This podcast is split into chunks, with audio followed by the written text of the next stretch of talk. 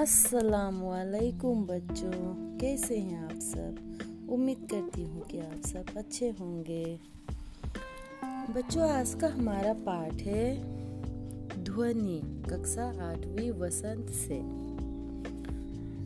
तो बच्चों, इसमें ध्वनि जो है वह साउंड अंग्रेज़ी में उसे साउंड कहते हैं। बच्चों, ध्वनि कविता को सूर्यकांत त्रिपाठी निराला जी ने लिखा है। उन्होंने अपने भावों को तथा समाज की अच्छाइयों समाज के अच्छाइयों और बुराइयों को टटोल कर उन्होंने यह कविता लिखी है। तो चलिए अब हम कविता पढ़ते हैं।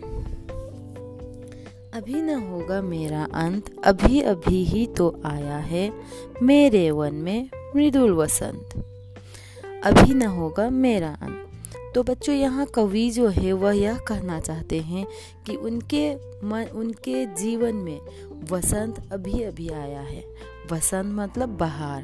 बाहर आया है उनके मन में, अभी अभी उनके जीवन में। तो वह कहते हैं कि उनका अंत अभी नहीं होगा, क्योंकि उनके मन में बहुत सारी आशाएँ हैं जो वह करना चाहते हैं। ऐसे बहुत से काम हैं जो वह समाज की भलाई के लिए करना चाहते हैं। तो बच्चों, वह कहते हैं कि अभी उनका अंत नहीं होगा। चलिए दूसरा पंक्ति पढ़ते हैं।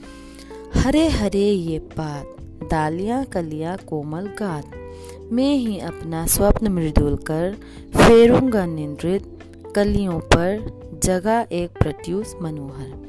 तो बच्चों, इस दूसरी पंक्ति में कवि यह कहना चाहते हैं कि फूलों की जो शरीर है, वह क्या है?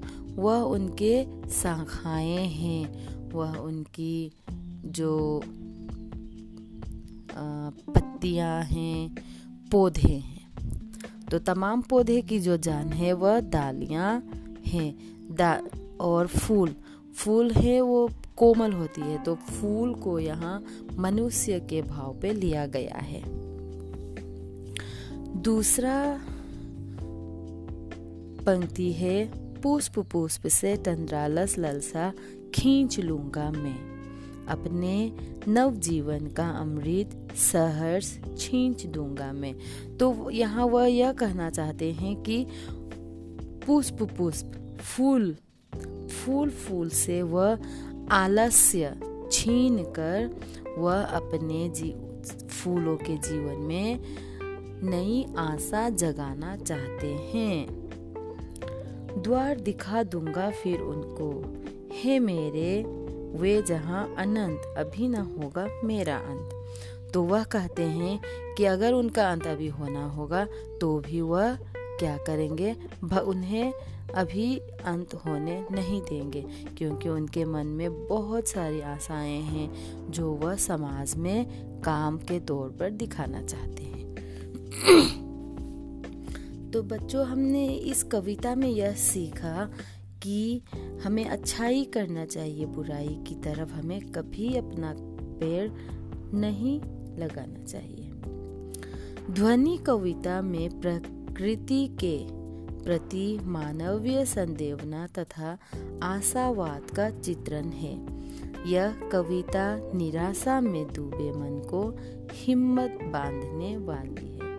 बच्चों, जिन लोगों को, जिन लोगों के मन में विधवा, मानी विधवन, विधवनता, जिन लोगों के मन में ऐसी बातें हैं जो उन्हें चिंतित करते हैं। जो लोग चिंतित हैं, उनके मन में यह कविता नई आशा बन, आशा देने वाली है। कवि कहता है कि अभी अभी तो उनके जीवन में वसंत आया है, इसीलिए अभी उसके जीवन का अंत नहीं हो सकता। वसंत के आते ही प्रकृति में सर्वस्त्र सुंदरता छा जाती है। प्रकृति हरी भरी हो जाती है। डालियाँ कलियों से लग जाती है। कवि का जीवन भी वसंत के आगमन से बदल गया है। वह नींद में डूबी आलसाई कलियों को जगाना चाहता है। वह नई पीढ़ी को निर्माण और विकास के मार्ग पर लाना चाहता है। कविता में प्रतीकों के माध्यम से कवि युवा पीढ़ियों को अमरता के मार्ग पर, अर्थात महानता के पथ पर चलने की प्रेरणा देते, दे रहा है। कर्तव्य करते हुए ही स्वर्ग की प्राप्ति हो सकती है।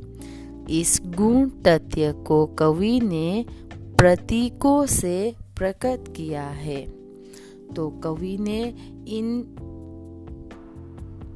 सभी पंक्तियों को एक एक करके अपने आशा के साथ जोड़ा है, मनुष्य के जीवन के साथ जोड़ा है। तो हमारा कर्तव्य यह है कि हम अच्छाई की मार्ग पर चले, हम दूसरों को अच्छाई का मार्ग दिखाएँ। ताकि हमारे जो समाज है, हमारा जो समाज है, वह उन्नति की ओर प्रगति करे। तो बच्चों, हमारे इस कविता में कवि ने बताया है कि हमारे जीवन में हमें कभी भराई, बुराई नहीं करना चाहिए, भलाई की ओर अपना पैर बढ़ाना चाहिए। तो बच्चों, कैसा लगा आपको यह कविता? मैं कल फिर आपको एक नई कवि, एक नई पाठ के साथ आपके सामने उपस्थित होंगी। तब तक के लिए अल्लाह हाफिज़।